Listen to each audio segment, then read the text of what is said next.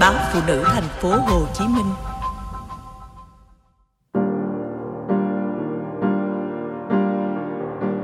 Trước khi chết phải đi tìm vợ con. Hàng trăm đứa con lai giữa người Mỹ và phụ nữ địa phương trong chiến tranh Việt Nam, theo Washington Post, vì nhiều lý do họ chưa từng biết mặt cha. Ông là cựu binh Mỹ, tham chiến tại chiến trường miền Nam Việt Nam trước năm 1975, hiện đang sống độc thân tại Philippines. Hôm gặp nhau, biết tôi từ Việt Nam tới, phần lớn các câu chuyện đều xoay quanh chiến tranh. Ông kể nhiều về Đà Nẵng, Khe Sanh, về đồi thịt băm, vén tay áo. Ông khoe hình xăm là lính thủy đánh bộ. Ông nói lực lượng này tinh nhuệ, tương đương lực lượng SEAL hiện nay của Mỹ. Ông không né tránh những câu hỏi của tôi như: ông từng giết người chưa? Hỏi nhưng tôi biết hủy diệt đối phương là nhiệm vụ đương nhiên của người lính trong chiến tranh. Ông từng có vợ con chứ? Tôi hỏi. Ông gật.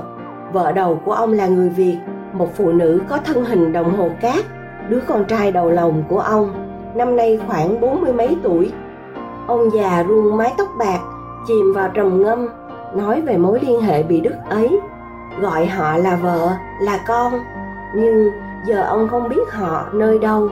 Người cựu binh cũng kể tôi nghe về những ác mộng thường gặp, rằng sau chiến tranh, ông có 5 năm sang chấn tâm lý dữ dội. Ông kết hôn tại Mỹ, có 2 con, nhưng tâm lý hậu chiến len lỏi vào đời sống gia đình. Ông ly hôn, đi về phương Đông, sống một mình lúc cuối đời, cố tĩnh tâm.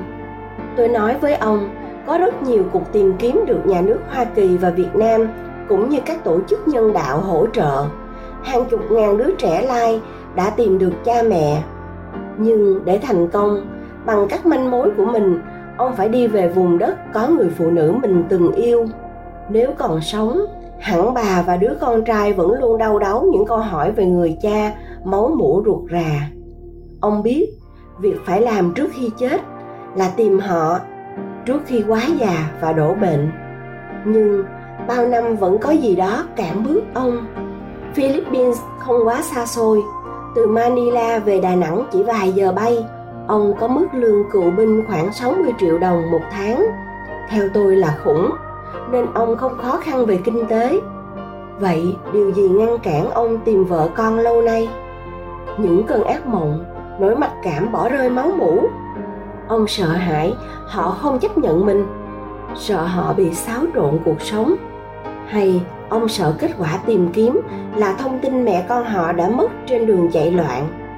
Những câu hỏi của tôi khiến ông lính thủy quân lục chiến lừng lẫy một thời thở dài, nhìn xa xôi ra vịnh Manila, hướng ấy là Việt Nam.